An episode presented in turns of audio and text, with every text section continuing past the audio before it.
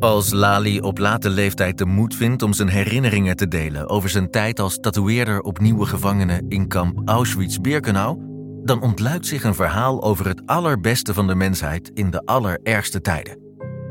De unieke relatie tussen Lali en Gita vormt een rode draad door deze zesdelige serie. Ontberingen, haat, liefde, vluchten, hopeloosheid en uitzichtloosheid zijn het fundament voor dit ruim 80 jaar oude verhaal dat tijdloos is en herkenbaar blijft. Kijk de indrukwekkende serie The Tattooist of Auschwitz vanaf 7 juni exclusief op Sky Showtime. Vanaf de redactie van NRC het verhaal van vandaag. Mijn naam is Gabriella Ader. Onze dagelijkse podcast NRC Vandaag bestaat vijf jaar. Elke werkdag praten we je in 20 minuten bij over het verhaal van de dag. En vanaf nu kun je ons ook in het weekend horen met iets nieuws. Elke zaterdag brengen we een extra bijzonder audioverhaal. Luister NRC Vandaag nu iedere dag in je favoriete podcast-app.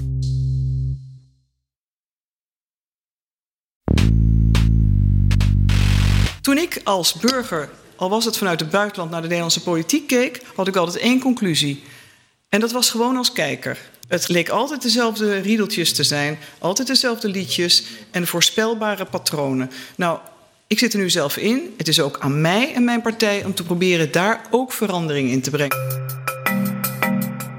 Dit is Betrouwbare Bronnen met Jaap Jansen.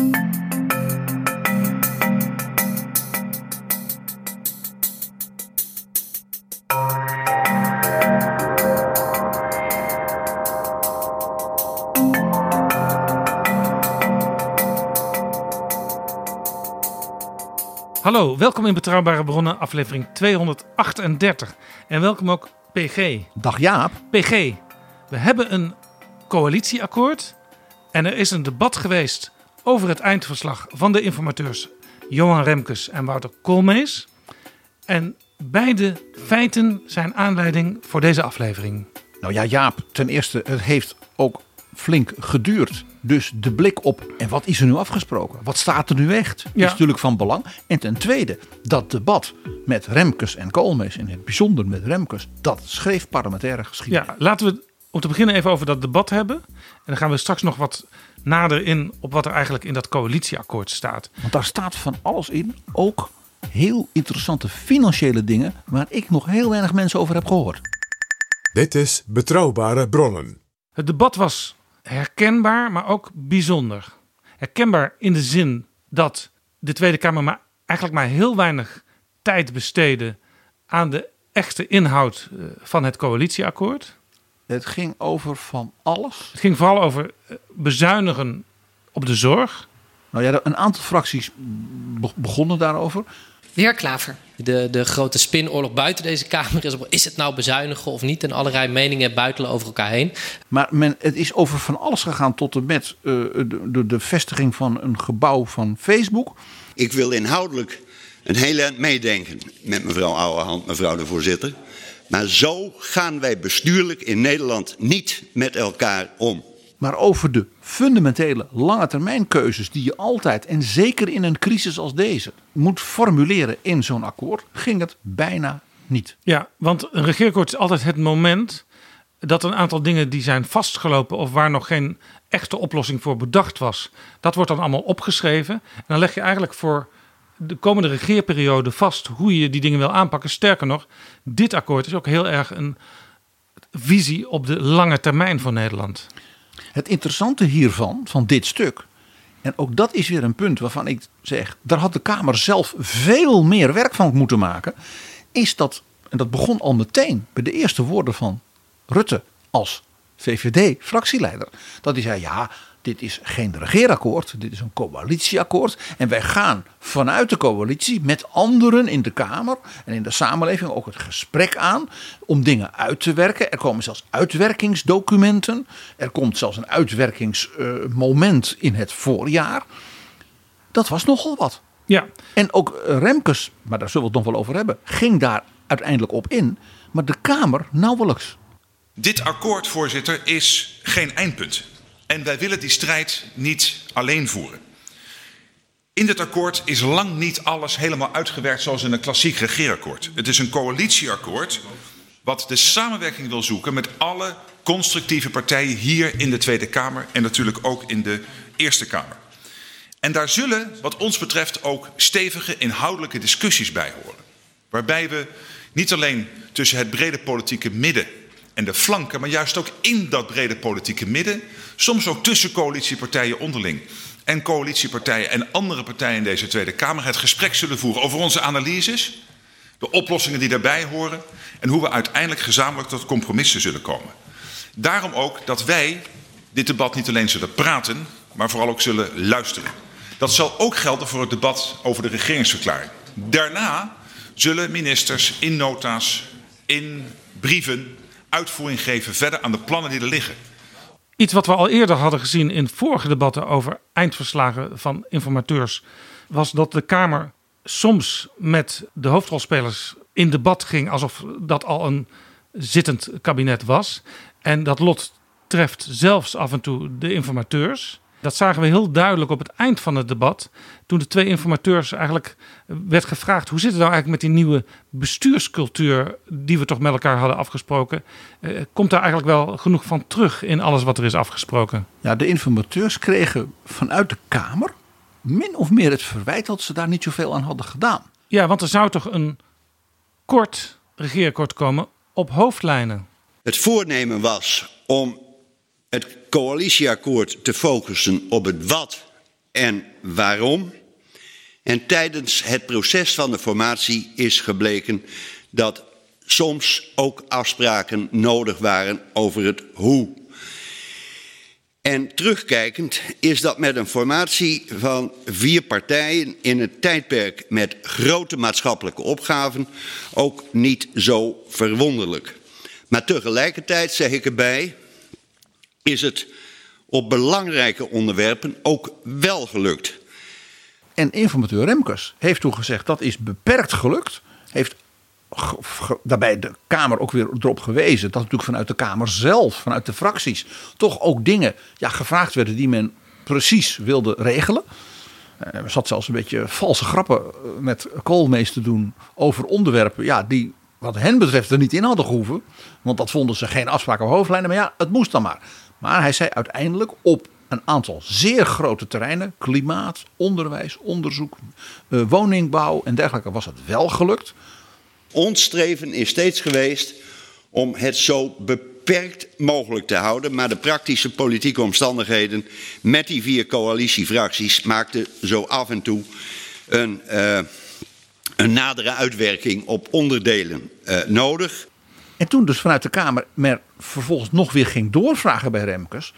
Toen dacht Remkes, ja, kom zeg, ik ben ex-informateur. Het is de Kamer toch vooral zelf die, als het gaat om... en hoe gaan we nou dus die bestuurlijke cultuur... hij zei ook niet bestuurscultuur, bestuurlijke cultuur... en een bepaald moment zei hij zelfs parlementaire cultuur... dat moet de Kamer vooral zelf doen. En toen heeft hij de Kamer tamelijk, ja, mag ik zeggen... op zijn Johan Remkes ongelikt ja, onderuit de zak gegeven...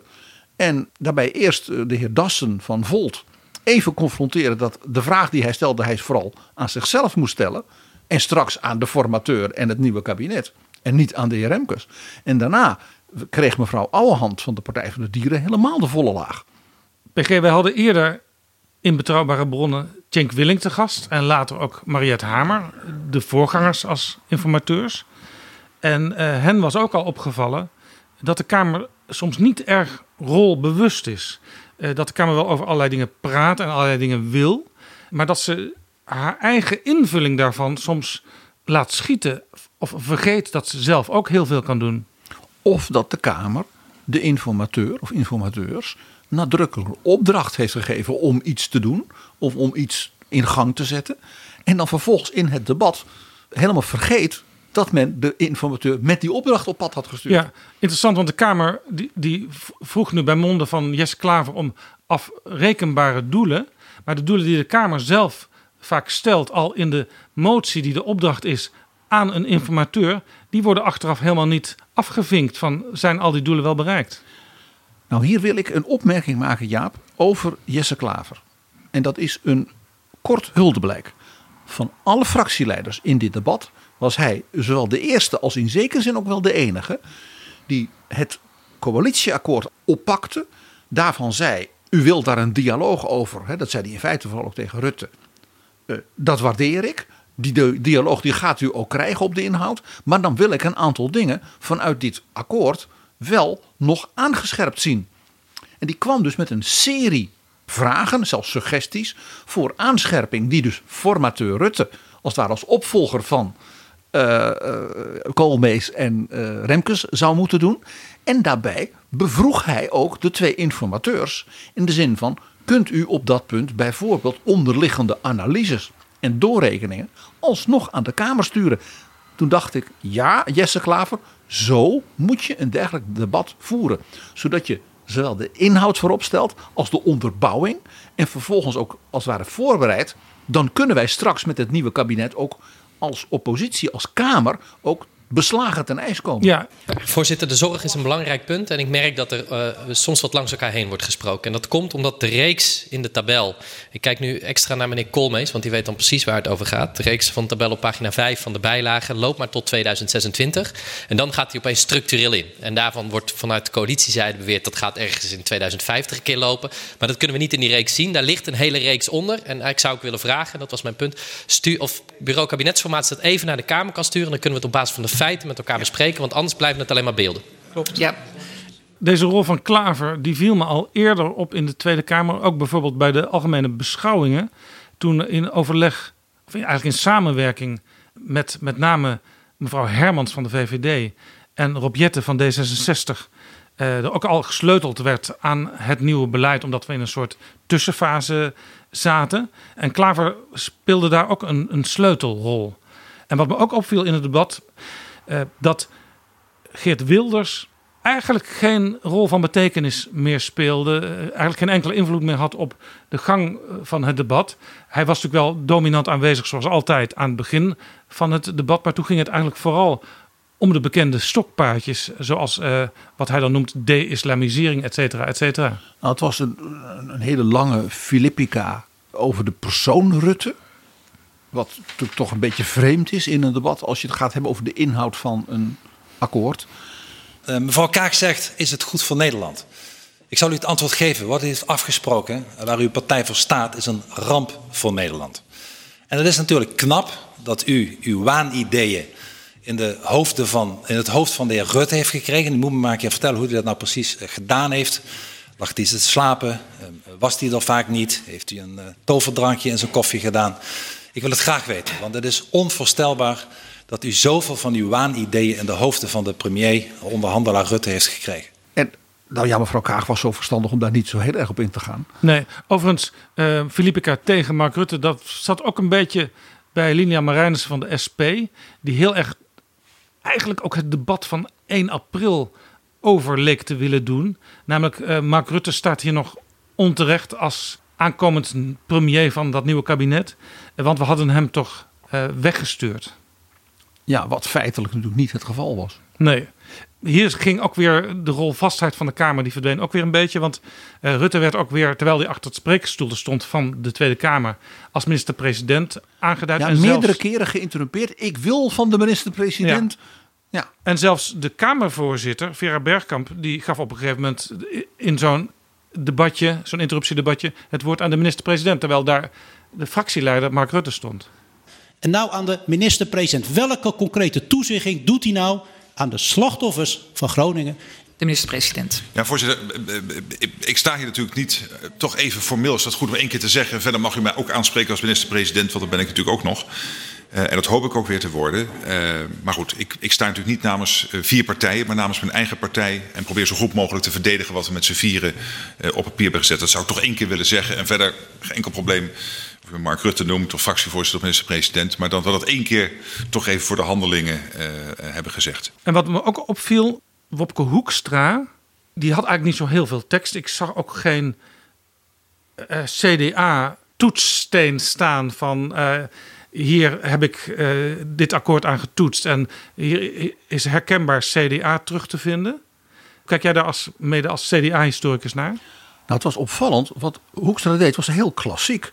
Namelijk wat men in het CDA vaak intern als kritiek heeft op CDA-leiders van je gaat dan als CDA-leider zo'n akkoord verdedigen alsof dat ons verkiezingsprogramma is. En je zegt niet als Christen-Democraten staan wij voor die en die en die belangrijke dingen en die zitten voldoende in dat akkoord, al hebben we nog hier en daar wel een wens. Maar had Wopke Hoekstra in het weekend voor dit debat CDA-congres online juist niet aangekondigd dat vanuit de Tweede Kamer het CDA-profiel zeer nadrukkelijk zou worden opgepoetst de komende periode? Dus de nadruk zou liggen op dus de kenmerkende aspecten van het CDA in het beleid.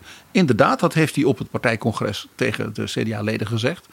En mij viel dus op dat hij in het eerste debat daarna eigenlijk in de klassieke, mag ik zeggen, wat ouderwetse CDA-toon verviel.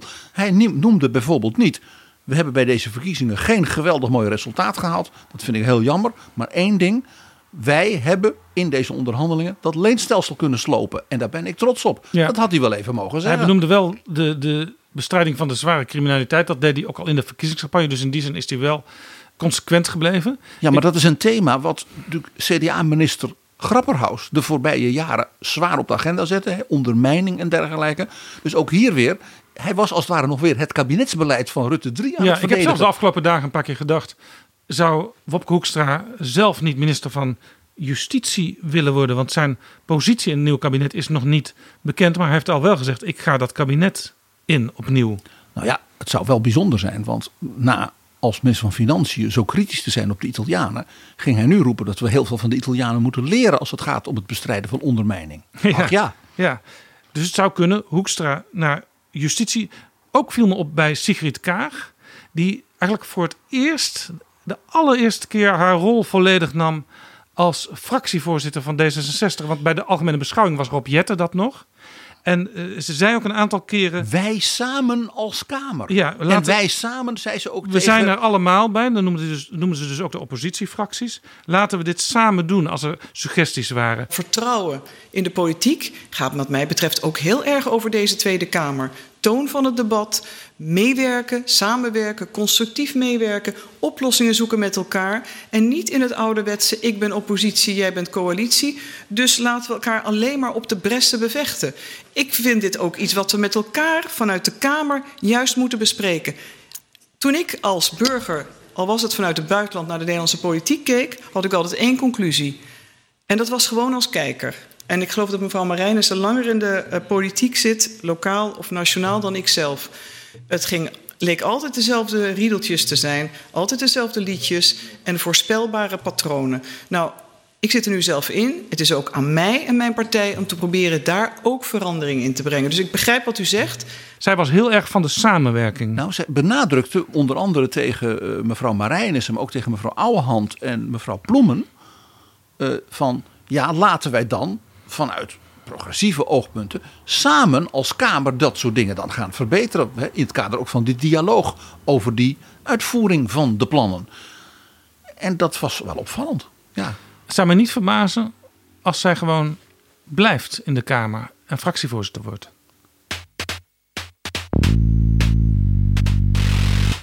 PG, laten we wat nader gaan kijken naar dat coalitieakkoord. Omzien naar elkaar, vooruitkijken naar de toekomst.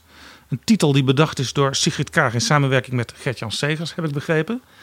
Het is dus een hybride akkoord geworden. Uh, op een aantal punten op hoofdlijnen en op een aantal punten toch zeer en detail. Ja, er zitten uh, zeker ook in de financiële, zeg budgettaire bijlagen soms uh, hele grote posten waar men zegt we gaan daar samen de komende jaren heel veel bot investeren en dan wordt het verder niet ingevuld. Ja, het is nog niet doorgerekend, uh, nee, maar is... het is wel indicatief al gezegd we gaan deze richting uit. Het gaat nu meer om de detailpunten van de invulling. Dus soms zijn die heel algemeen. Er komt een mobiliteitsfonds waar dan weer nog 800 miljoen incidenteel naartoe gaat en dat is eigenlijk alles wat je weet. Dat mag ook, dat is verder helemaal niet zo'n punt. En soms is het dus zeer gedetailleerd. Er worden zelfs musea in opgericht. Er worden zelfs uh, hele kleine ambtelijke uh, bijvoorbeeld extra's en garanties ingebouwd. Daar zullen we het nog wel even ja, over hybride hebben. waterpompen staan erin. daar zijn best Remkes al op. Ja, dat had voor Remkes als detail niet gehoeven, liet hij wel duidelijk blijken. Ja. Maar soms moet dat omdat er bijvoorbeeld vanuit een fractie wordt gezegd: dit is voor ons een belangrijk punt om dat uit te kunnen stralen.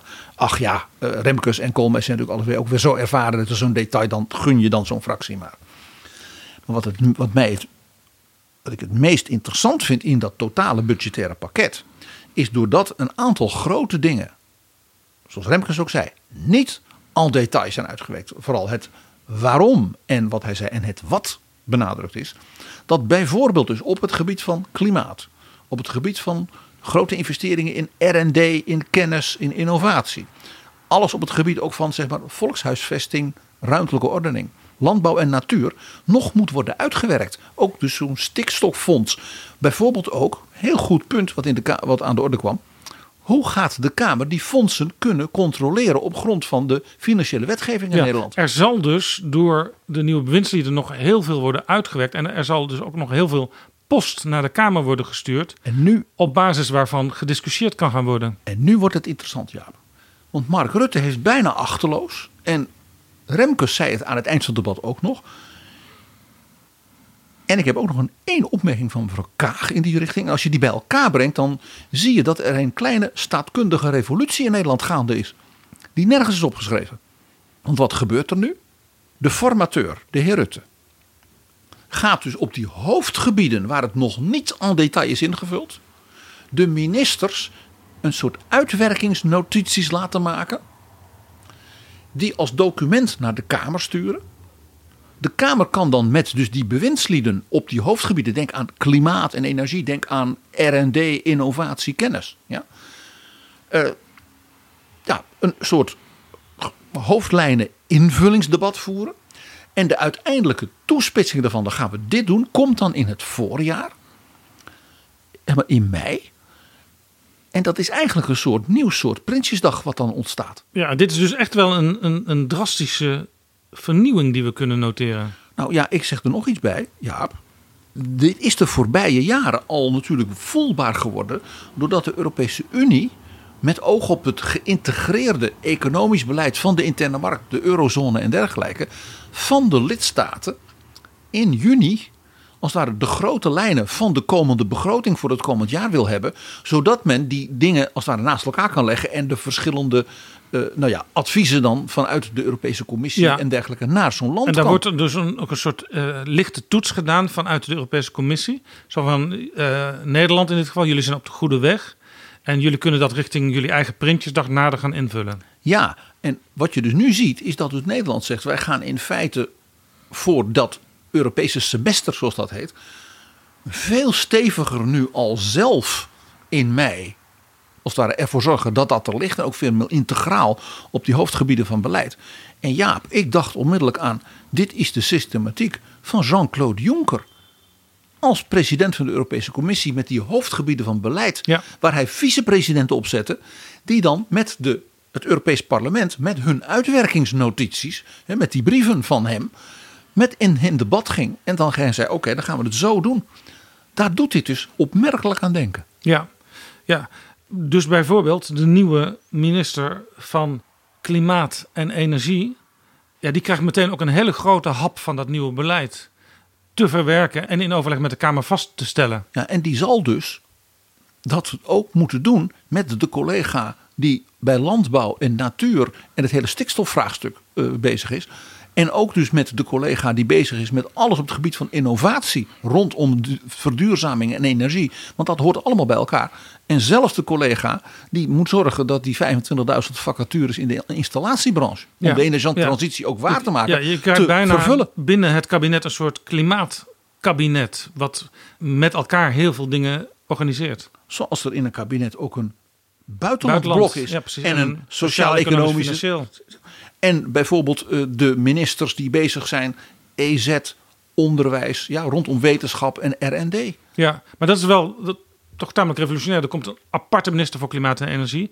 En daar komt eigenlijk een heel blok met collega's omheen om dat allemaal vorm te geven. Omdat men ziet dat dus die integrale benadering. En ik zeg, zoals die gebeurt dus in Europa.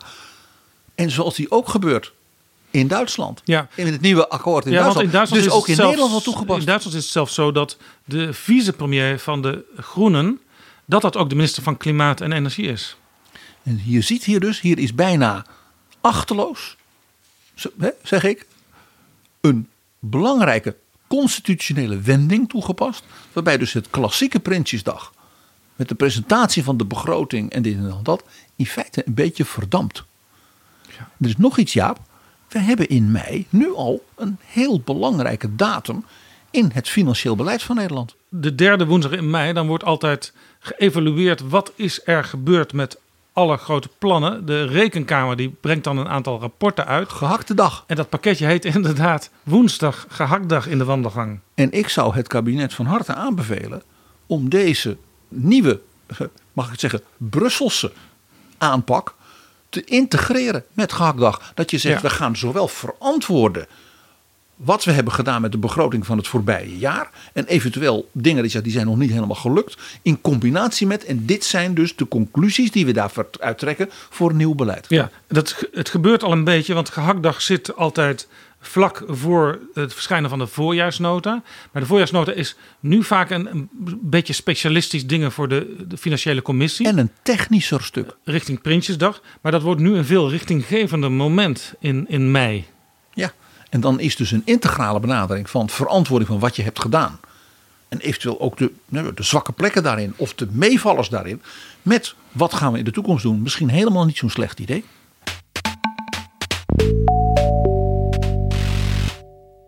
PG, in de kranten werd heel erg de nadruk gelegd op de enorme hoeveelheden geld. De, de, de vele miljarden, tientallen miljarden, die in dit coalitieakkoord voor nieuw beleid worden uitgetrokken. Zeker. En in het Kamerdebat over het akkoord werd dat af en toe ook genoemd. Maar er was in feite maar één fractieleider die dat als thema politiek maakte. Dat was Kees van der Staaij van de SGP. Ja, Kees van der Staaij doet dat eigenlijk nog een beetje vanuit de oude Nederlandse reflex. Van eh, zuinig zijn, je huishoudboekje op orde hebben, eh, geen schulden maken. Maar hij is eigenlijk de enige, terwijl dat vroeger zelfs een soort kenmerk was voor eh, mensen van buiten Nederland die naar ons keken. Kijk, daar heb je die zuinige Hollanders weer. Jaap, zal ik eens even wat, gewoon even wat cijfers. In één kabinetsperiode van vier jaar zal dus de collectieve sector van Nederland, dus dat wat wij met z'n allen via de overheid betalen, 8% toenemen. Dat is 30 miljard netto. Ja, enorm bedrag. Dus, ik zou bijna zeggen, elk huishouden wil zeggen, wij gaan 8% meer uitgeven. Gewoon, ja, elk jaar. Uh, en dat doen we in een paar stapjes van, van hè, richting vier jaar. Dat is nogal wat. In dat opzicht zeg ik het een beetje ondeugend. Rutte zei bij zijn eerste kabinet dat het regeerakkoord, wat hij toen met Maxime Verhagen had, dat rechts zijn vingers daarbij zou aflikken. Dit is natuurlijk een regeerakkoord waar links eigenlijk zijn vingers bij moet aflikken. Ja. De overheid gaat heel veel meer doen, gaat investeren, gaat, zich, ja, gaat, gaat allerlei grote nieuwe vernieuwingen en hervormingen doorvoeren. Nou zegt zelfs Wopke Hoekstra, eh, dit kan ook. En dat is te danken aan het prudente financieel-economische beleid wat Nederland altijd gevoerd heeft. In combinatie nu dat het makkelijk is voor de Nederlandse overheid om te lenen tegen uh, vrijwel geen rente op de kapitaalmarkt. Ja, Rutte zei zelf ja, dat we dit doen, dat is ten eerste ook te danken aan de grote buffers die Nederland heeft opgebouwd. Ja, dat prudente beleid ja. ligt er aan de grondslag. En hij wees erop ook naar Van der Staaij. Dat was ook interessant, vond ik. Van ja, we blijven in Nederland zelfs nog net, nou ja, op of onder of net boven de 60% norm. De staatsschuld mag 60% van het BBP bedragen. Ja, daar zit Nederland dus rondom die 60%. Nou, als Nederland dus die, al dit extra geld van dit kabinet als het ware gaat investeren en spenderen, dan haalt het aan het eind van de kabinetsperiode net even boven die 60%. Ja, overigens is in Europa de discussie gaande, en dat weten Rutte en Wop Koeks natuurlijk heel goed, over die harde oude normen om daar iets van versoepeling in te gaan aanbrengen. Rutte wees er ook weer in zo'n achterloos zinnetje op van ja, meneer Van der Staaij, u maakt zich zorgen dat we net door die 60 gaan. Och, het Duitse regeerakkoord, dat gaat uit van Duitsland zit nu op 80, Frankrijk zit op 120. Dus hij gaf eigenlijk aan van moet kunnen, Nederland kan wel wat. En toen zei hij nog iets. Bovendien, wij zijn een van de zeer weinige landen binnen de eurozone en daarmee ook in de wereld, die zelfs een negatieve rente heeft op als ze zeg maar dat soort leningen uitschrijft. Ja, dus het is eigenlijk voor Van der Staaij toch alsof hij iemand die zeer gelovig was van zijn geloof ziet afvallen. Ja, dat moet natuurlijk een SGP'er eh, geen deugd doen. Maar wat zei Rutte? Die zei, als wij dus die leningen opnemen, dan krijgen we geld toe van mevrouw Lagarde. Dat is nogal wat als je dat aan het begin van je kabinetsperiode zegt over hoe je je financieel beleid de komende vier jaar gaat doen. Jaap, ik moest even denken toch aan een voorganger van Mark Rutte als VVD-leider. Want hij sprak hier als VVD-leider. Dat was Hans Wiegel. Jij weet nog, Jaap, wat die ooit zei over de toenmalige premier Joop den Uyl. Sinterklaas bestaat. Daar zit hij, achter de tafel.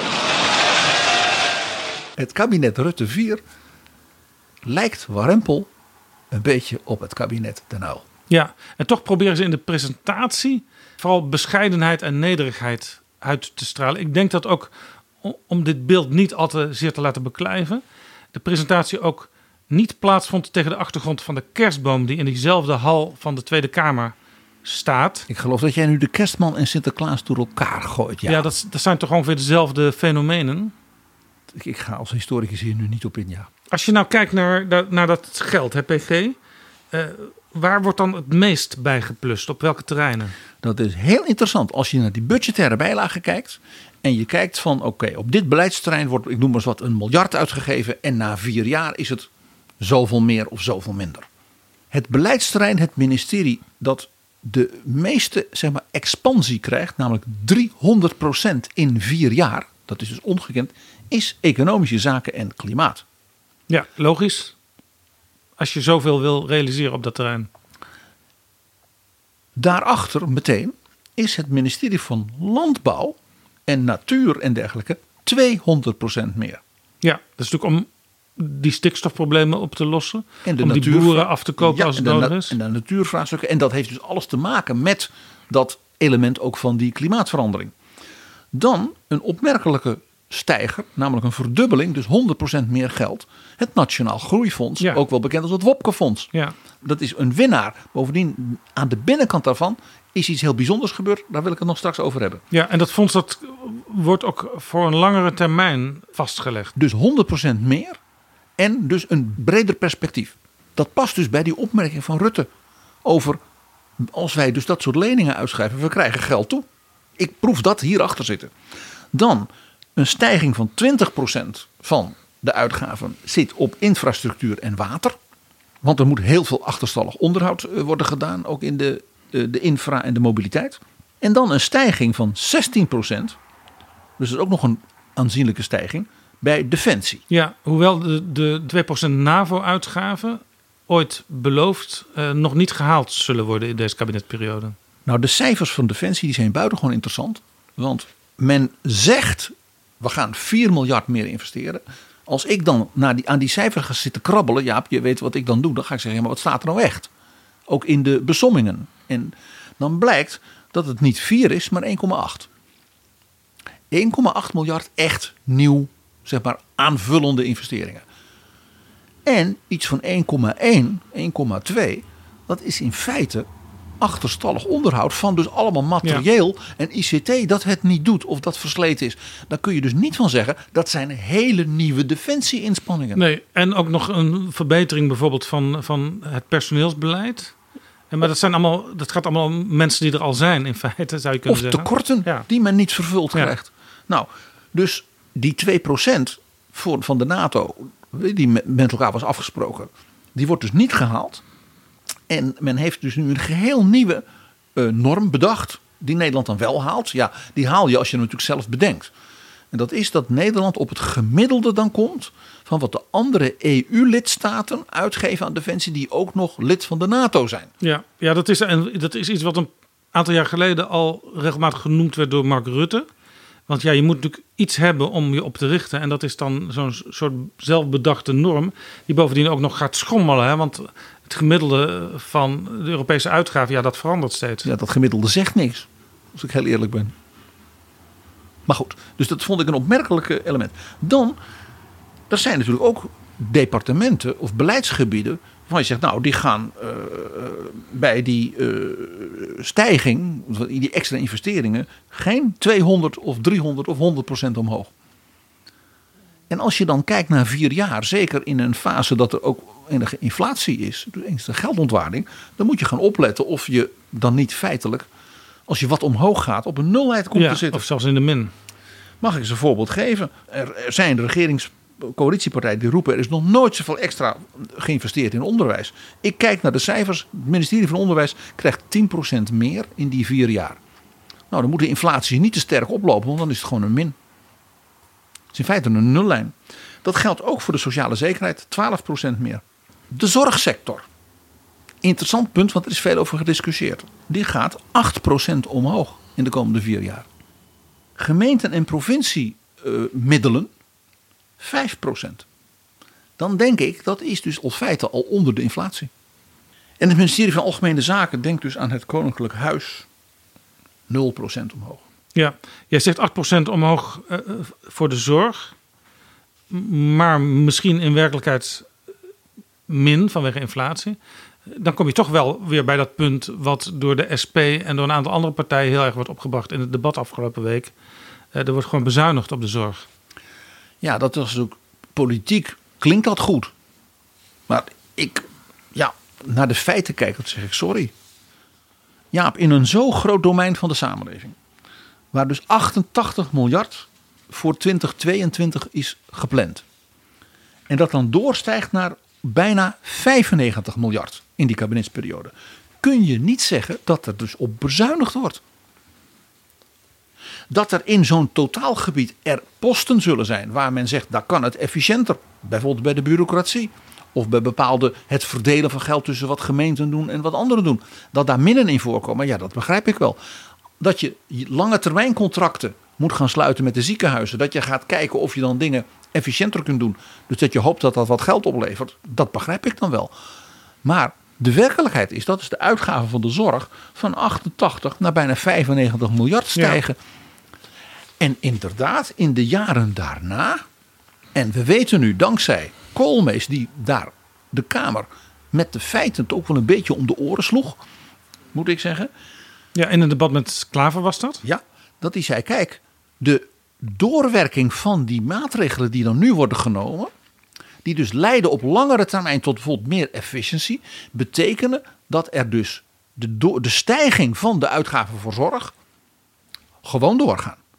Alleen in 2037 kom je dan op een soort plafond dat 5 miljard lager is dan wat we nu zouden doen als je ongewijzigd beleid had. Ja, dat is dus over 15 jaar. Dus de Kamer die wil nu eigenlijk iets wat over 15 jaar misschien een effect is, eh, nu al repareren. En, nou, blokkeren.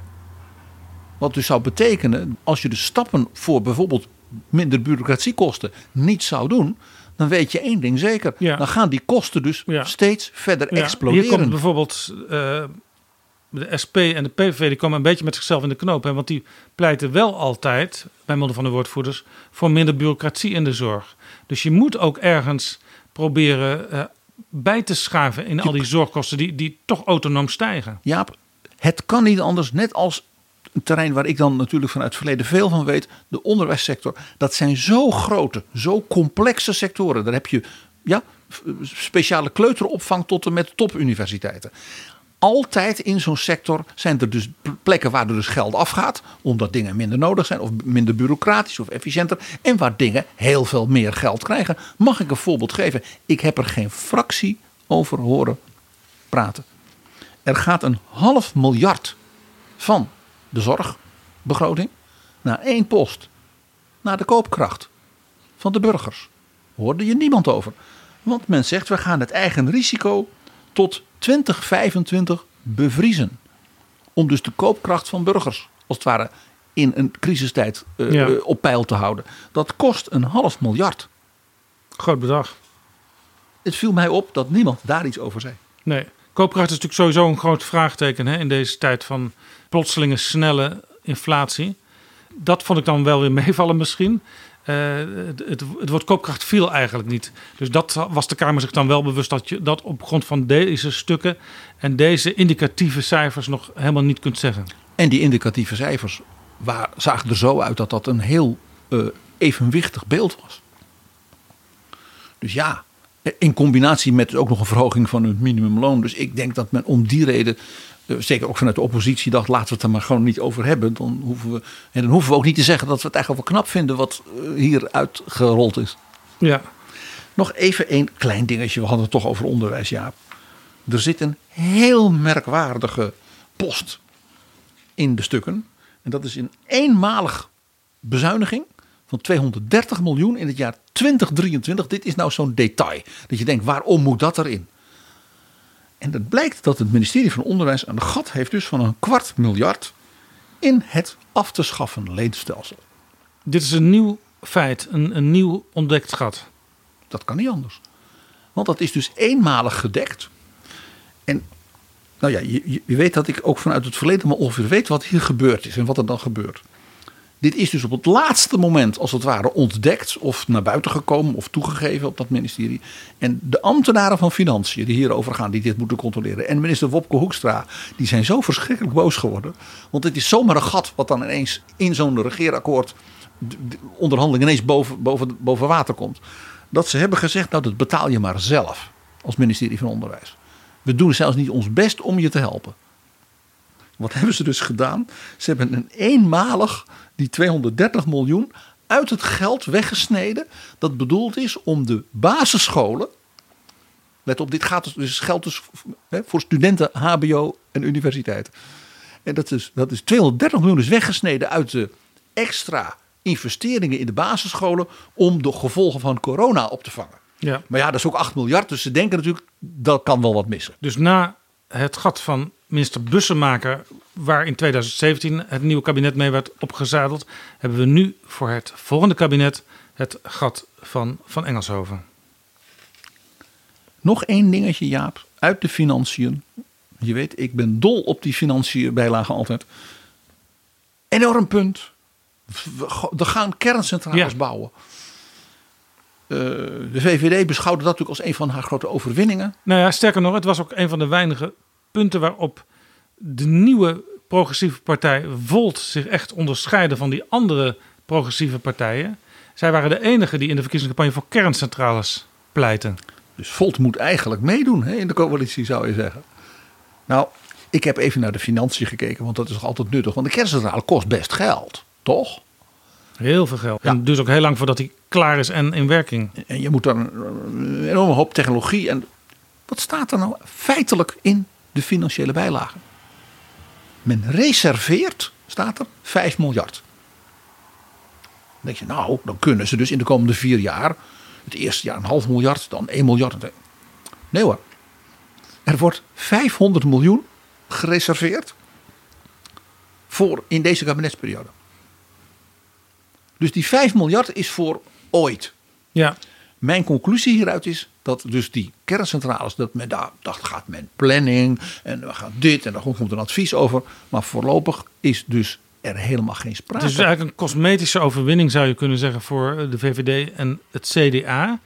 En in feite verandert er niet zoveel in het bestaande beleid, want dat was altijd al. Hier hebben we een loket op economische zaken, was dat altijd.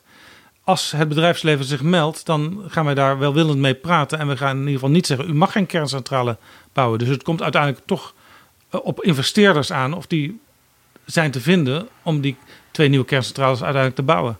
En die investeerders, zeker als dat mensen zijn uit het hoogtechnisch technologische bedrijfsleven en ik zal maar zeggen financiers op dat terrein, die kijken ook net zoals ik naar die cijfers denken. Die zeggen nou een half miljard dat ergens op een plank ligt.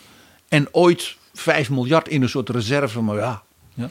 Ja. Nou, daar worden wij niet letterlijk warm of koud van. Overigens, een van de bedenkers dus van dat idee van we zouden kerncentrales moeten hebben, nieuwe kerncentrales, is dus Volt. En ik hoorde Laurens Dassen van Volt in het Kamerdebat deze week een, een beetje merkwaardige opmerking maken. Die zei, ja, moeten we niet wat meer naar eh, ons buurland Duitsland kijken, want daar stoppen ze juist met kernenergie. Ja, toen dacht ik van, eh, nou breek mijn klomp.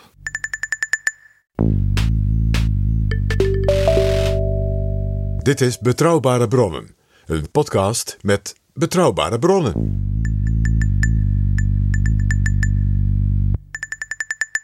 PG, dat onderhandelingsdeel van zo'n kabinetsformatie, die laatste negen weken, die staan natuurlijk niet op zichzelf. Die zijn voorafgegaan door eerdere fases in de kabinetsformatie. Dat mag je wel zeggen, ja. er, is, er is nogal wat gebeurd in die maanden Ja, daarvoor. In de periode Mariette Hamer als informateur is natuurlijk heel erg gekeken naar de samenleving, naar de polder ook. En naar de grote economische eh, eh, uitdagingen en eh, pijnpunten. die natuurlijk uit dat coronacrisisteam.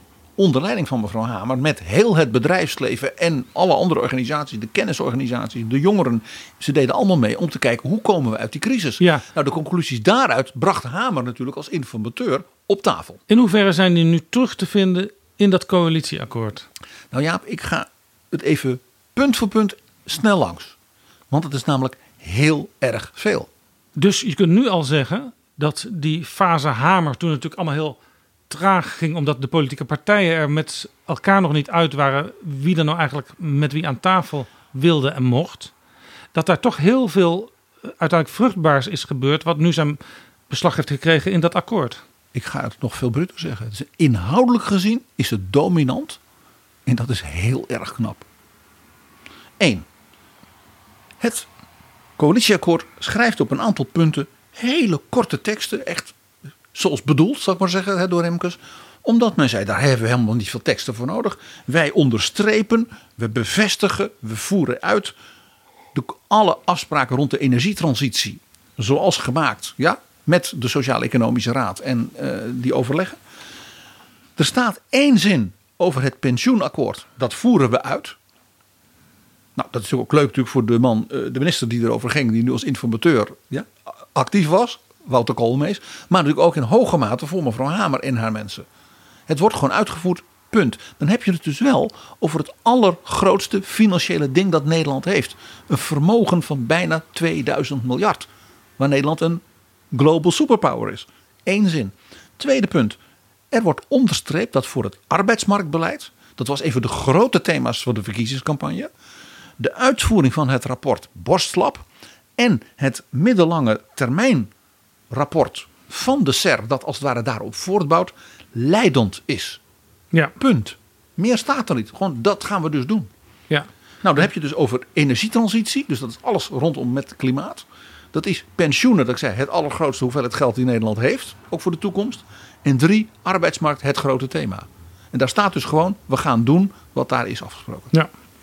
Tweede voorbeeld, dat gaat nog wat verder. Op een aantal punten zegt men, het advies van de commissie Borstlab en die middellange termijn eh, verkenning eh, van de SER is de grondslag voor het beleid voor dus het brede arbeidsmarktbeleid. Dus dat raakt alles op het gebied van ZZP, flex, vast, vaste banen, al die ingrijpende dingen. Plus het hele leven lang ontwikkelen. Daarvan wordt gezegd dat gaat dus gebeuren als het ware in regie van de sociale partners van de polder. En het kabinet heeft dus een bedrag voor de komende vier jaar ingeboekt om dat als het ware als een soort smeermiddelen om dat dus aan te geven. Ja, dus dat is eigenlijk een hele potentieel. zware portefeuille, zou je kunnen zeggen, voor de nieuwe bewindslieden op sociale zaken. In samenwerking, in permanent overleg met de polder. Ja, waarbij de polder dus leidend is. Zo blijkt hieruit. En ja, dat eh, potentieel, als je kijkt dus naar die middellange termijn planning van de SER. Daar staat dus in hoe gaan we mensen van werk naar werk helpen. Door dus scholing, training, nou ja, leven lang ontwikkelen. Waarbij dus eigenlijk de kant op gaat van dat in Nederland niemand meer werkloos wordt. Je hebt of een baan, of je bent in een soort ontwikkelingstraject op weg naar die nieuwe baan. Maar je bent altijd op een of andere manier ben je dus jezelf ook aan het optimaliseren. Dingen aan het leren, ook naar tekortvakken waar mensen nodig zijn. Potentieel is dit dus een revolutionaire afspraak. Ja, er zat ook een primeur in deze kabinetsformatie. De jongere organisaties die werden voor het eerst door een informateur ontvangen. Wij hebben ze ook ontvangen op diezelfde dag nog in betrouwbare bronnen. Eh, maar dat jongerenfocus is ook terug te vinden hè, in dit dat, verhaal. Dat is een heel zwaar accent in dit eh, coalitieakkoord geworden. Bijvoorbeeld, wat op een hele serie punten aan de orde is. Of het nou woningbouw gaat, gezondheidszorg, onderwijs. Gezegd van jongeren zitten in een optelsom van dingen waardoor hun positie onzeker is. Ook Ja. wat betreft werk. En die optelsom is heel slecht, zowel voor de, de jongeren zelf als voor de, hun verdere ontwikkeling en daarmee ook voor de economie. Dat was de analyse natuurlijk van het SER Jongerenplatform. die is in feite volledig overgenomen in dit akkoord. Ja, dus Nou, een van de meest effectieve actiegroepen van Nederland zou je kunnen zeggen. Eh, Want ze, zijn, ze bestonden nog niet zo lang. Ze hebben een aantal keer aan de bel getrokken. Ze werden natuurlijk ook heel erg gesteund door SER-voorzitter Mariette Hamer. En kijk eens, hun, hun punten staan allemaal in het verhaal. Luus van Kempen en Maurice Knijnenberg, hun twee voorzitters, zijn de twee van triomfators van dit akkoord. Ja. Dat geldt natuurlijk ook. Het eerste gesprek dat wij ook met Luus van Kempen hadden. Dat ze zei, ja dat leenstelsel dat is een molensteen dat al die onzekerheden Ja, van jongeren nog verergert. Dat leenstelsel gaat eraan. Dan het accent op woningen, met name ook voor starters. Er is zelfs een he- heel grappige 50 miljoen regeling. Zo'n detail is dat weer. Dat we hoe kunnen we studenten helpen door korting te geven als zij bijvoorbeeld willen gaan wonen bij ouderen. Om dus ouderen ook meer aan de samenleving te koppelen. Er zijn alle experimenten op. Die zijn dus heel succesvol. En men zegt met de grote tekorten aan studentenhuisvesting en jongerenhuisvesting. Laten we jongeren aanmoedigen op dat punt zich als het ware bij ouderen te voegen. Ja, dat is interessant. Jongeren koppelen aan ouderen. Er is ook nog een punt waar jongeren gekoppeld gaan worden aan eh, jonge asielzoekers. Een zeer opmerkelijk punt in het eh, akkoord is het experiment met de maatschappelijke diensttijd. Jij weet dat komt onder andere nog uit de, de, de, ik zeg maar zeggen, de, de portefeuille van Maria van Bijsterveld toen zij ooit staatssecretaris en minister van Onderwijs Ja, was. het is een ding wat in het CDA-programma altijd benadrukt werd. Dat is een klassieker in het CDA-programma, klopt. Dat experiment heeft men gedaan, dat is zo succesvol dat men een aantal dingen heeft besloten daarover. En dat past weer heel erg ook bij die jongere focus die we eh, bij de SER zagen. Eén, eh, het bedrag gaat van iets van 90, 95 miljoen naar 200. Dat dus dik verdubbeld. Twee, het gaat van een experiment in het kader van zeg maar, jeugdbeleid bij VWS. Structureel, dus het blijft nu als het ware vast naar OCW. En kan dus gekoppeld worden aan ik zeg maar zeggen, de onderwijsontwikkeling en de kennisontwikkeling van jongeren. En het derde, men heeft gezegd laten we die jongeren heel sterk, vandaar ook die extra, dat extra geld, als een soort buddies koppelen aan ja, mensen die als vluchteling in Nederland komen en waar je zegt van we willen dat ze zich in dit land een plek vinden en thuis gaan voelen. En ik hoorde van mensen die het organiseren dat dat een zeer succesvol project is. PG, we zien er dus een duidelijk stempel van het werk van informateur Mariette Hamer op het uiteindelijke eindproduct. Nog, nog zo'n voorbeeld. Er zit een heel duidelijk accent op. We moeten heel intensief kijken en ook met geld, dus een actie, actie doen naar mensen waarvan we merken die raken de verbinding met de samenleving kwijt. Ja. Doordat zijn ze niet kunnen lezen en schrijven. Waar een aantal eh, problemen samenkomen. Ja, eh, niet kunnen lezen en schrijven, eh, de- al dat digitale moeilijk vinden. Bijvoorbeeld dat men zegt, ja ik zou wel kunnen werken, maar ik heb dan die kinderopvang niet. Waarbij die kinderen dan via in de vroegschoolse educatie als het ware ook meteen weer worden opgepakt en Ja. verder kunnen. Ja, ook mensen die natuurlijk getroffen zijn door het kind, de kindertoeslagaffaire. Precies. Denk ook aan de nadruk in dit eh, akkoord van we gaan bij de inburgering veel sneller meteen en taal en werk. Want dan gaan die mensen dus sneller ja, als het ware deel van deze samenleving worden. Ik zie dan meteen de verbinding met die buddies uit de jongeren natuurlijk ook. En een zeer zwaar accent op gelijke kansen in het onderwijs. En dingen daar ja, die dus geanalyseerd worden waar nodig aanzienlijk verbeteren. Dit is, komt allemaal uit de nota's die wij kennen van de SER op het punt van juist die mensen die de verbinding met de samenleving dreigen kwijt te raken. En de grote investeringsagenda's met die hele grote fondsen ook die in dit akkoord zitten. Ja, die zitten allemaal op terreinen waarvan je denkt, ja dat herkennen wij uit de eh, rapporten Ja. van met name de Sociaal-Economische Raad. Dat is innovatie in het bedrijfsleven, dat is de kennisfactor, dat is eh, wonen, duurzame energie, de vergroening, verduurzaming van de economie. En altijd het accent in die stukken. Je kunt dit alleen doen als je het samen met andere zeg maar, hoogontwikkelde Europese economieën doet. Nederland kan dit niet in zijn eentje. Ja. En dat zit ook heel sterk weer in de stukken. Ja, over investeren. Je, je wilde nog iets zeggen over het Nationaal Groeifonds. Ja, daar zit iets heel interessants in, Jaap. Dat Nationaal Groeifonds, dat wordt op een hele gekke manier uitgekleed en opnieuw ingevuld. Ten eerste, het krijgt een langere duur. Dus die investeringen mogen over een langere periode als het ware voorbereid en gedaan worden. Dus geen haastklus, maar echt lange termijn dingen. Dat is gunstig. Twee, er zat een aanzienlijk deel in vanaf het begin. En dat was toch met name ook van Erik Wiebes, als een van de makers van dat fonds. Van we kunnen dan mooi allemaal eh, infrastructuur, spoorlijnen en eh, de metro van Amsterdam en dat soort dingen daaruit financieren. En daarnaast ook investeren in innovatie, kennis, RD en dergelijke. Ja, het was in een aantal partjes gehakt. En wat gebeurt nu? Dat hele zeg maar, infradeel, dat is eruit gehaald. Dat is bijna 7 miljard. Dat gaat naar een mobiliteitsfonds bij zeg maar, de minister voor Infrastructuur. Waar nog wat andere extra middelen aan worden toegevoegd. Voor inhaaloperaties op het gebied van de infrastructuur voor mobiliteit. Het restant van dus dat groeifonds, dus zeg maar het Wopke-deel van het Wopke-fonds, om maar zo te zeggen. dat, dat blijft in stand. Het geld dat er uitgehaald is, die bijna 7 miljard voor de infrastructuur, wordt weer toegevoegd daaraan.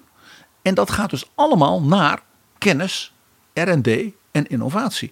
Dus dat groeifonds gaat nu ineens heel erg lijken op de analyse en het indringend advies dat Jury van den Steenhoven ook vanuit zijn Canadese ervaringen in betrouwbare bronnen aan het kabinet gaf. Dat vond ik wel opmerkelijk. Ja, en je zou ook kunnen zeggen, in het begin van de formatie, voordat echt de, de partijen definitief bij elkaar kwamen, is nog wel gesuggereerd, er zouden misschien ook ministers van eh, buiten die partijen deel moeten nemen aan zo'n volgende coalitie. Dat gebeurt niet. Tenminste, daar ziet het naar uit.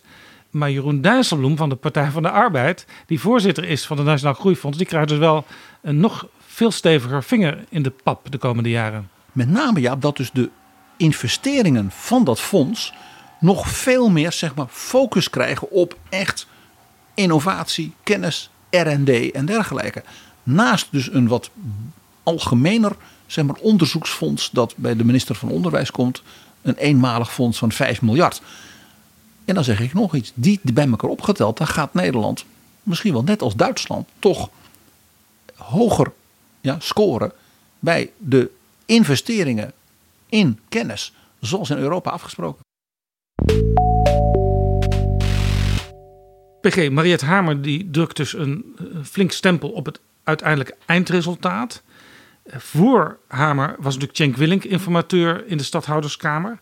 Hij legde heel erg de nadruk, ja, we moeten, we moeten iets met dat grote probleem dat de uitvoering in Nederland, de uitvoering van wetten, vaak een ondergeschoven kindje is. En dat daar vaak juist de grote problemen ontstaan, waar later ook weer parlementaire enquêtes uh, plaatsvinden. En waar wees...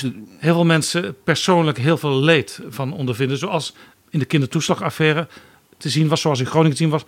Om maar een paar voorbeelden te noemen. En hij wees natuurlijk ook op de enquête zeg maar zeggen, van de commissie Bosman. Over de uitvoering van allerlei hele grote complexe dingen. UWV en dergelijke. Waar ook heel veel dingen veel beter zou moeten. Ja, nou is het Kamerlid Pieter Omtzigt met een soort helikopterblik over al die problemen heen gevlogen. En hij heeft een boek geschreven met een fors aantal suggesties om een begin te maken met het oplossen van al die problemen. Ja, wat hij dus een, de route naar een nieuw sociaal contract noemde. Ja, dat werd ook omarmd in zijn eigen partij, ook door Wopke Hoekstra, die uiteindelijk de lijsttrekker was. Maar de laatste tijd hebben we daar, behalve bij Pieter Omtzigt zelf, niet meer zoveel van gehoord. Sterker nog, Omtzigt die verwijt het oude kabinet dat er met de uitvoering nog niks gebeurd is. Uitvoering van al die ideeën. Wat niet zo raar is, want dat was demissionair. Dus het is veel interessanter om te kijken naar dit coalitieakkoord. Uh, waar de partij aan meedoet, waar Omtzigt is uitgestapt. En ja, ja, Jaap, ik heb een heel, je ziet het voor, ik heb hele vellen. Ja, je hebt een heel papier. Ja, Twee van punten van Omtzigt. Laat ik zeggen, die er allemaal in staan. Ja, hij krijgt, ik zeg maar in zekere zin, op ongeveer alles zijn zin. Zal ik er eens een paar noemen? Ja. Van herkenbaar uit omzicht. Er komt een algoritmewaakhond. A 3,6 miljoen. Dus dat wordt echt opgericht, een bureau. Dat dus precies moet doen wat ook de Venetië-commissie zei. Ja? Namelijk de wijze waarop algoritmen worden gebruikt. En hoe ze doorwerken in dat soort hele grote complexe digitale systemen. Ja, en waardoor je dus als burger slachtoffer kan worden op grond van computerreeksen. Daar weten we absoluut nog niet het laatste woord van. Dat gaf de Venetië-commissie ook aan. Van Eigenlijk alle grote complexe moderne landen zitten daarmee. Dus daar moet je allemaal heel goed naar kijken. Dus dat, nou, hij zegt, zij gaf ook aan, Nederland is één van landen en u heeft wel een hele grote narigheid op dat punt Ja, gehad. want de Venetië Leer Commissie, daarvan. Die had naar die kindertoeslagaffaire gekeken. En die zei wat daar in Nederland is gebeurd, dat kan ook zomaar in Denemarken en in allerlei andere landen gebeuren. Dus alle Europese landen kunnen hiervan leren. En dus de organisatie van die voortdurende kritische blik en het analyseren, ook evalueren van werkt dit nu of zitten daar toch problemen aan, daar wordt dus een speciale club voor ingericht. Dat was een typisch een, een van de voorstellen van Ja, eh, een algoritme waar komen. Ja. Het afschaffen uiteindelijk van het hele toeslagensysteem en het meteen de kinderopvang als het ware naar sociale zaken brengen als een, dus een arbeidsmarktondersteunend iets zo, hè, voor werkende mensen, is natuurlijk ook helemaal in lijn met wat omzet. Ja, en naar verluid komt daar ook een speciale minister voor om dat allemaal in gang te zetten. Ik had het over een regeringscommissaris voor het saneren van dat soort dingen. Dan wordt het misschien wel een minister zelfs. Nou, dan Omtzigt heeft gezegd, er moet in de wetgeving, hè, zie ook eh, wat er eh, gebeurd is, een so- soort hardheidsclausules komen. Van als dingen ja, voor burgers echt gewoon zo hopeloos werken, ook door de repressie die erin zit. Dat je van ja, maar die, die situaties moet je toch kunnen oplossen. Ja, daar was in de wetgeving geen ruimte voor. In de tekst staat, er komt in al, al dit soort wetgeving hardheidsclausules. Die worden dus gewoon opgenomen. Dat zal dus die nieuwe minister dan ook moeten gaan indienen. Dan ook een hele interessante, eh, dat is ook in betrouwbare bronnen aan de orde geweest. De rechtsbescherming van burgers die in problemen komen met de fiscus. Een heel zwaar punt. eh, Omtzigt, Omtzigt heeft ook meerdere keren dat zogenaamde taxpayers advocate. dus Wat in Amerika bestaat. Dus dat de burgers gesteund kan worden door een door de overheid zeg maar, gefinancierde advocaat. Hè, dus juridische begeleiding om conflicten Ja. met bijvoorbeeld de Belastingdienst Zeg op te maar lossen. in het Nederlands vertaald een speciale belastingombudsman. Ja, om te voorkomen wat er natuurlijk zo misgegaan is. De toegang van burgers tot het recht. Ja, als ik het heel bruut zeg, eh, de kritiek, met name ook van omzicht op dat punt. Ja, de mensen kunnen helemaal geen ge- geen recht halen, sociale advocatuur en dergelijke. De kritiek op het beleid van Sander Dekker Ja, de, de minister voor Rechtsbescherming. leidt ertoe dat in feite zijn hele beleid van de voorbije vier jaar in dit coalitieakkoord is gesloopt. Want hij heeft juist bezuinigd op rechtsbijstand. Nog een punt. Uh, Omtzigt die zei er moet veel meer geïnvesteerd worden in de denktanks, de planbureaus uh, en dergelijke. En ook de wijze waarop de Kamer met hen tegenmacht kan ontwikkelen hè, uh, met analyses. Daar wordt heel veel geld in gestoken. Nou, ik had het al even over die commissie Bosman. Met de uitvoeringsorganisaties, wat allemaal veel beter moet worden georganiseerd. Daar gaat 500 miljoen naartoe om die te reorganiseren en te verbeteren. Ja, ik, dan natuurlijk de aandacht voor bestaanszekerheid en de, en de woningen, waar Omtzigt ook zich de laatste tijd erg uh, over uit. Nou, dat zit er allemaal in. Ja.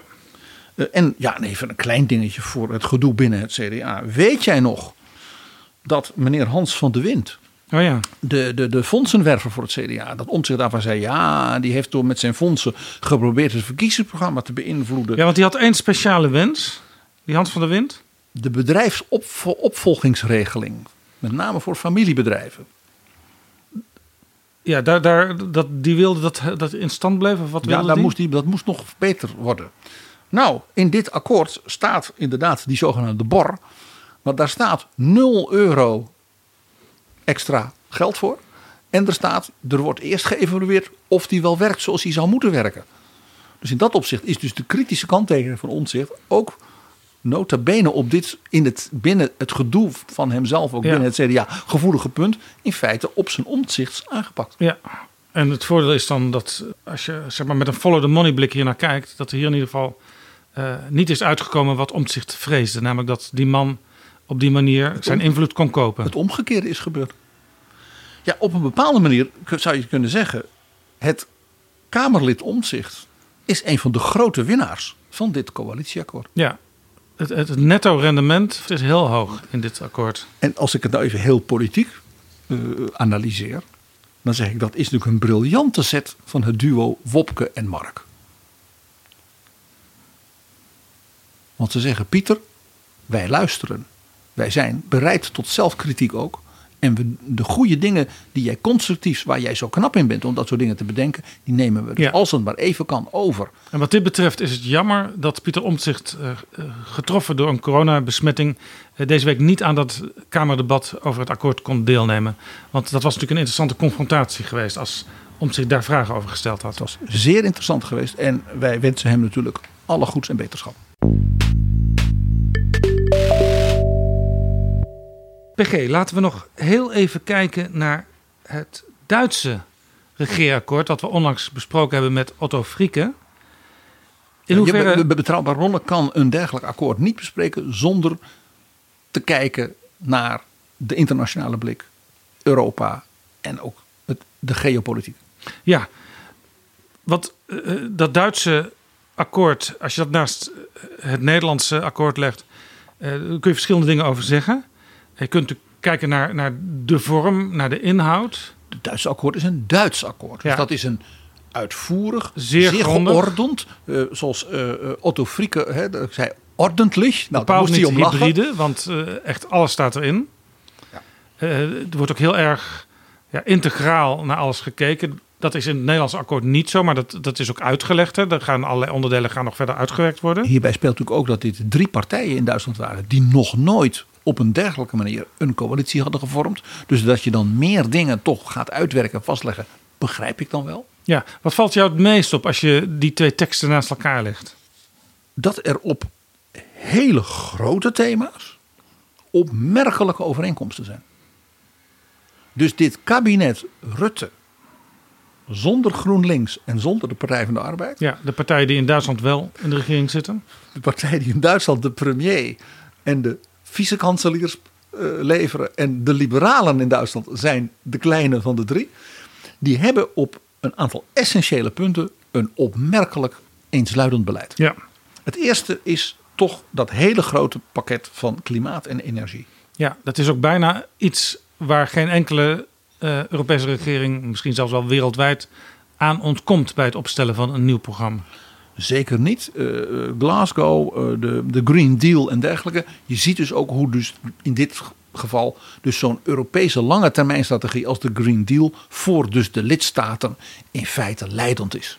Ze gaan allemaal dat nader invullen met hun eigen nationale accenten. Ja, en dat wordt zelfs eh, op Europees niveau op dit moment ook nog nader ingevuld door Frans Timmermans. Dus aan alle kanten wordt er nu met gezwinde spoed gewerkt aan dat klimaat- en energiebeleid. En kijk nou eens naar wat er in dit coalitieakkoord staat. Mij viel op dat eh, Olof van der Graag van de Nederlandse Club van de Duurzame Energie, Ja. onlangs bij ons te gast, gast geweest. dat die zei, nou die tekst van die uitwerking, die is heel erg ja, specifiek al. Dat is wel hoofdlijnen, maar die hoofdlijnen hebben al heel veel zeg maar, inhoudelijke kracht. Bovendien zit bij elk van die hoofdlijnen ook meteen, en dat gaat dan zoveel kosten. En we gaan de komende jaren zeg maar, met die stappen dat financieren. Waarbij hij, dus ook zei van, het lijkt wel een beetje Duits. Vandaar dat het mij trof. Ook heel opvallend, en dat is natuurlijk voor Nederland ook nieuw, maar ook voor Duitsland nieuw, dat er een hele sterke, zeg maar, thematische, integrale minister opgezet is. Het is dus niet een soort staatssecretarisachtig type die dan ook nog iets met klimaat mag doen bij EZ. Ja, zoals de afgelopen periode in Nederland het geval was. Het is nu een minister voor klimaat en energie. En ja, die doet dus een beetje denken aan Robert Habeck. Die dus ook de vicepremier is in Duitsland. Dus het zou best kunnen dat in Nederland eh, ook zo'n constructie gevolgd wordt. Eh, zo'n hele sterke minister, we hadden het er al eerder over. Eh, die dat dan ook zou kunnen combineren met het eh vicepremierschap. Ik denk dat deze En de tweede partij in Nederland is D66. En dan denken we misschien toch allebei aan Rob Jetten, PG. Ja, want ik weet niet of mevrouw Kaag die portefeuille zeg maar, zou willen op die manier. Ja, en ik heb straks al aangegeven dat, dat, dat ik in het debat een beetje de indruk kreeg dat Kaag zich nu echt aan het vereenzelvigen is met het Kamerlidmaatschap en dus ook met het fractieleiderschap. De kan- politieke leider in de Kamer. Dan kan ze het niet maken om Rob Jetten als een soort uh, in boende eh, Ja. vicevoorzitter te houden. En Jette was al de, de klimaatspecialist van D66, dus dat valt dan allemaal, die puzzelstukjes vallen allemaal keurig in elkaar. Ja, dus Robert Jetten. Dat gaan we misschien nog wel meemaken. Wat ik ook een heel opvallend punt vind, en dat is eerlijk gezegd uh, uh, zelfs wat krachtiger dan in Duitsland.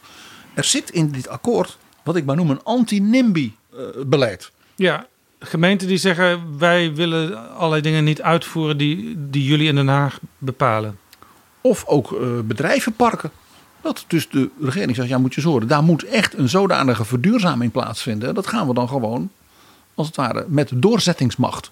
Dat betekent dus dat die minister dus ook bestuurlijk doorzettingsmacht gaat krijgen. En dus op een andere manier met provincies, met regio's, met gemeenten. En bijvoorbeeld ook dus met zulke bedrijvenparken en bedrijven kan gaan praten. Ja. En opvallend, Jaap, in dit hele klimaat- en energiegedeelte zijn de passages over landbouw. Die zijn vooral aanmoedigend, nadruk op innovatie, de sector meenemen, om maar zo te zeggen. En veel minder, zoals in de discussies nog wel eens te voorbij is, maar anderhalf, twee jaar.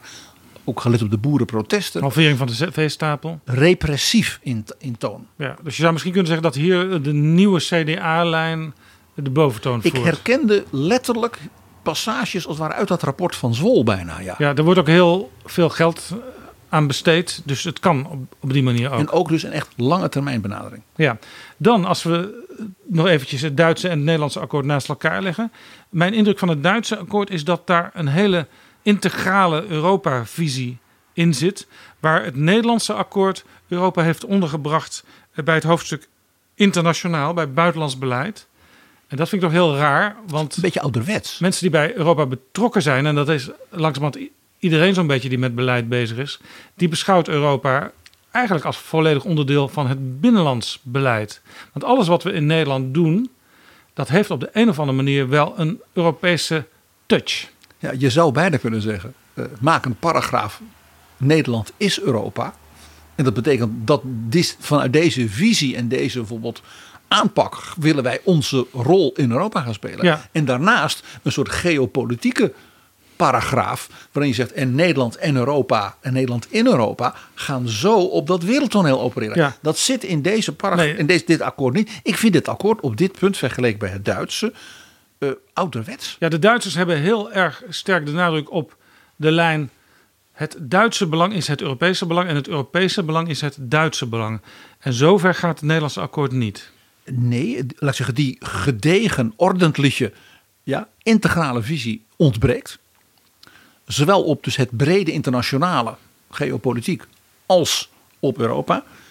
Wel zitten er eh, in het Duitse en het Nederlandse akkoord dingen als we willen kopgroepen ontwikkelen van landen die bijvoorbeeld gezamenlijk voor de rest van Europa vooruit willen lopen, zodat anderen die nog niet zo ver zijn, zuidelijke landen, Baltische landen, Oost-Europa, kunnen aansluiten, maar dat we dus niet de, de rem erop zetten omdat alles vanuit Brussel moet. Dat vind ik een interessant punt. Ook in het Duitse eh, akkoord zit een zeer sterk accent op de strategische autonomie van Europa, op de sleutelindustrieën eh, en ook de sleuteldiensten voor een moderne en vrije samenleving. Dat zit in elk geval in tekst, zij het niet heel groot, ook in het Nederlandse akkoord. Beide zijn dus opvallend ambitieus in de zin van Europa moet echt eh, ja, een soort permanent iets zijn. Het is als het ware, jij zet het mooi, binnenlandse politiek. En in beide akkoorden zit natuurlijk een duidelijk accent op een Europese defensiealliantie. Ja. En dus niet een Europees leger, zoals sommige mensen altijd roepen, maar dat de Europese landen op het op de punt van de defensie veel meer samen doen. Ook met samen afspraken kunnen maken en daardoor dus ook binnen de NATO hun positie als Europese pijler niet alleen maar in woorden, maar ook in duidelijke investeringen en aanpak kunnen maken. Heel leuk, moet ik zeggen, is dat in dit coalitieakkoord iets zit wat ik nog niet eerder had gezien. En het viel mij dus ook weer op dat niet één fractie in het Kamerdebat het daarover had. Namelijk de aankondiging van een Europawet. Ja, wat, wat is dat, een Europawet? Jaap, ik lees voor wat er in die tekst staat op bladzij 37. Want dat lijkt mij zeer de moeite waard voor de discussie ook straks bij de regeringsverklaring. Dit staat er. We spannen ons in om besluitvorming in de EU transparanter te maken voor burgers en nationale parlementen. Dat laatste raakt dus meteen ook weer, ik zal maar zeggen, de agenda van omzicht, die dat ook voortdurend zegt. Ja. Nationale parlementen moeten veel meer met Europa transparant omgaan. Daarbij willen wij resultaten en toegevoegde waarde van EU-beleid zichtbaarder maken. We verankeren dit in een Europawet. Dus dat betekent, denk ik, dat bewindslieden die zeg maar, in Europa vanuit Nederland actief zijn, op grond van die Europawet de Kamer moeten informeren, de samenleving moeten informeren. Dit is wat ik heb gedaan en dat bevordert bijvoorbeeld de Nederlandse eh, watertechnologie en onze rol op dat punt. Ja. Of dat bevordert de Nederlandse mobiliteit op die manier. Daar kan eigenlijk niemand tegen zijn, tegen zo'n Je wet. zult het zien dat er vast mensen zijn die daar nog iets van vinden. Maar het feit dat deze wet in dit akkoord staat en niemand het erover had, viel mij op.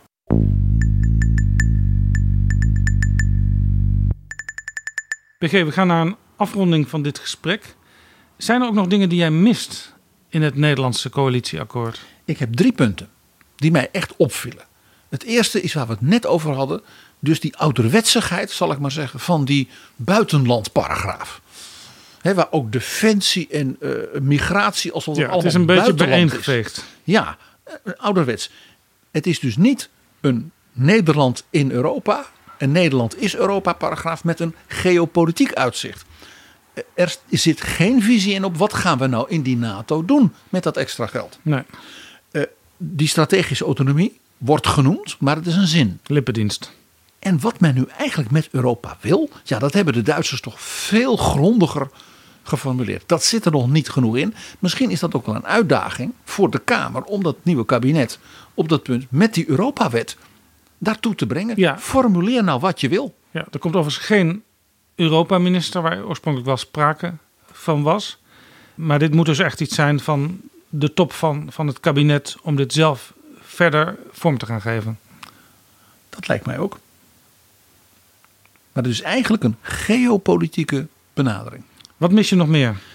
ja, de toch zeer noodzakelijke en als veel, heel vaak ook dringend gewenst genoemde hervorming, vereenvoudiging, verheldering van de, de Nederlandse fiscaliteit. Ja, de belastingontvangst. Er staat aangekondigd in de tekst dat er een hervorming wordt voorbereid. Ja, maar tegelijkertijd zien we dus dat de Belastingdienst mede door al die ellende eh, ongeveer kopje onder aan het gaan is. Ja, dit is dus typisch zo'n ding waarvan je misschien aan het eind van zo'n regeerperiode moet vaststellen dat er nog eh, niks zichtbaar van terecht is gekomen. Nou ja, dat is dus zorgelijk, om het maar even zo te zeggen. Eh, er zit een mini-aanpak in van mensen met een vermogen en met spaargeld. Eh, dat betekent overigens dat de huisjesmelkers in Nederland, zoals de heer Van Haga en de Pandjesprins, dat die meer gaan betalen. Nou, daar zullen weinig mensen tegen zijn. Maar bijvoorbeeld, er zit niet in, we gaan ja, op weg naar een soort vlaktax. Met hele heldere eh, tarieven en al die nou ja, toeslagen en al die uitzonderingen, daar gaan we in saneren. Nou ja, toeslagen gaan ze wel insaneren. Ja, dat zegt men wel, maar eigenlijk alleen bij die kinderopvang is er een duidelijke stap van dat gaat naar sociale zaken. Al het andere zijn ze gewoon niet aan toegekomen nog, denk ik. Ja. Is ook gewoon te veel, vrees ik, voor Ja. die Belastingdienst. Er zit overigens in dat fiscusdeel van het akkoord een pikant ding dat overigens een hoop geld oplevert. Men schaft in één keer de schenkingsregeling af. Ja, dat is de jubelton. Je kunt aan kinderen tot een bepaalde leeftijd kun je een ton schenken en dat is dan belastingvrij en dat moet besteed worden aan het wonen. En een van de kritiekpunten vanuit Europa op Nederland was dat de wijze waarop de zeg maar, fiscale tegemoetkomingen rondom het wonen in Nederland georganiseerd zijn, als het ware de woningmarkt in Nederland oververhit maakt en daardoor allerlei onevenwichtigheden ontstaan. Nu doet het kabinet dus niks aan de bestaande situatie zoals die nu is van de hypotheekrenteaftrek. Maar dit schaft men in één keer af. Omdat men ook zegt, ja dat geld, wat werd toch eigenlijk ook wel misschien wel niet helemaal gebruikt voor waar het voor bedoeld was. Het ging wel om 160 miljoen per jaar. Ja. Dus ik heb het idee dat dit als het ware het gebaar is naar Europa. Van die Dit is de- hypotheekrenteaftrek doen we niet, maar dit doen we wel. Ja. Je had nog een derde punt, PG. Ja, een van de allergrootste vraagstukken in onze economie, en niet alleen maar in onze economie, wordt in het akkoord nauwelijks aangestipt. Ja, hier en daar een enkele opmerking van het is een probleem, maar geen brede integrale benadering. En dat is natuurlijk het tekort aan goede mensen, aan talent. Er zit een passage in over arbeidsmigratie. Ja, daar wordt gesproken over procedures, maar niet. Nederland zal voor de komende 10, 20, 30 jaar toptalent uit heel de wereld heel erg goed kunnen gebruiken voor onze industrie, onze R&D. Als je met dat Wopke-fonds miljarden gaat investeren in innovatie, dan is het misschien wel goed dat je de mensen daarvoor ook hebt. Ja, bijvoorbeeld in de technische sector is op dit moment nu al een tekort van ongeveer 90.000 mensen. En dat zijn allemaal mensen die dus straks die transitie uh, ja, met hun handen en met hun brein moeten vormgeven. En die mensen hebben we gewoon op dit moment niet in Nederland. De klassieke installatiebranche in Nederland, die, de, die dus de echte energietransitie moet doen, in de huizen en overal, heeft tienduizenden mensen die ze zo kunnen gebruiken. Nou, Ja. We hadden onlangs een gesprek met eh, de mensen van eh Catapult en van de MBO-raad en van, hè, ook van het bedrijfsleven dat zo heel veel met dat beroepsonderwijs doet. Nou, dat was het thema. Het is dus opvallend dat op al die terreinen, of het nou de zorg is, de defensie, de ICT, wordt, staat dan een zinnetje. Ja, we moeten ook kijken naar de tekorten. Maar er zit dus geen integrale visie en geen integraal beleid. Ook niet met bijvoorbeeld werkgevers, werknemers en de onderwijssector. En dat vind ik een hele opvallende lacune. PG, helemaal tot slot. We hebben dat akkoord gelezen. We hebben het eh, zelfs vergeleken eh, met het Duitse akkoord. We hebben gekeken wat zat erin van de periode Hamer in de kabinetsformatie, de periode Cenk Willink, eh, de omzicht-ideeën. Eh, er is nog een akkoord waar we toch even naar moeten kijken. Dat is het akkoord van Partij van de Arbeid en GroenLinks. Het progressieve oppositieakkoord wat al gepresenteerd werd een aantal dagen voordat het echte akkoord van de nieuwe coalitie De, de, er was. de 15 punten van Lilian en Jesse. Ja, dat zijn een aantal punten. Ik zal er een paar noemen. En eh, die twee partijen hebben gezegd: wij gaan gezamenlijk toetsen in hoeverre die nieuwe coalitie, dat nieuwe kabinet, aan die punten tegemoet komt. Dat is bijvoorbeeld: we laten een schone en leefbare planeet achter voor onze kinderen. We halen de doelstelling van Parijs en beperken de opwarming van de aarde tot maximaal anderhalve graad. Dat is bijvoorbeeld: iedereen die werkt heeft een zekere arbeidsmarktpositie. Eh, dat is bijvoorbeeld: Nederland behoort tot de meest duurzame, innovatieve economieën van de wereld. Ik heb die 15 punten eens eventjes eh, allemaal doorgekeken. En je kunt ze niet allemaal precies al toetsen aan de plannen van een nieuwe kabinet, want heel veel moet nog worden ingevuld. Maar ik herken al uit wat jij zegt. eh, dingen waar ik zeg, oh dat is die, dat is die paragraaf, dat is dat stuk, dat is dat. Ja, die ik denk je dat je met een soort grote greep al kunt zeggen dat van die 15 punten, ja, toch wel zeker 11 of 12, die zullen uiteindelijk wel gehonoreerd worden. Dus dat is al best een hoge score In voor een kabinet wat nog moet starten. In het akkoord zit op een van de belangrijkste punten in het arbeidsmarktbeleid. staat gewoon dat men het initiatiefwet van de PvdA, Gijs van Dijk, overneemt. Ik kan me eerlijk gezegd niet herinneren dat er ooit een regeerakkoord was. waarin dus een initiatiefwet van een Kamerlid van een oppositiepartij. als het ware als een plus van de afspraken van het regeerakkoord wordt opgenomen. Ik vond het, behalve van Gijs van Dijk, natuurlijk een enorm compliment ook wel slim natuurlijk politiek, net als met, met omzicht, dat men in feite laat zien van we luisteren en we de hele goede ideeën, dan zijn we blij en die nemen we over. Het- ik zei het een beetje spottend al, het is ja, een soort, Mark Rutte is Joop den Uil. En het is een akkoord waarmee links zijn vingers zou kunnen aflikken. Maar voor alles geldt PG en ook voor dit element eerst zien en dan geloven. Of zoals Joop den Uil zei, ja en nee.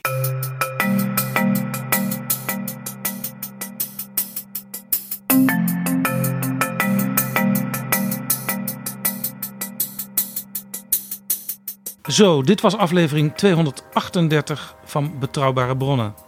Deze aflevering werd mede mogelijk gemaakt door de vrienden van de show. Luisteraars die met een donatie deze podcast mede mogelijk maken.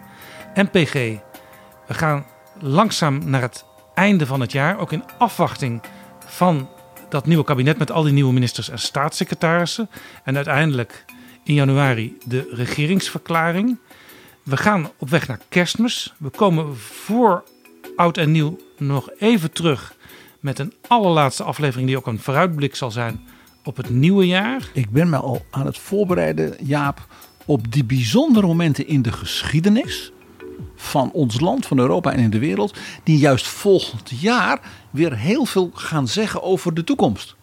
PG, mag ik jou in ieder geval nu alvast, en dat wil ik ook meteen richting alle luisteraars doen, een hele fijne kerstweek wensen.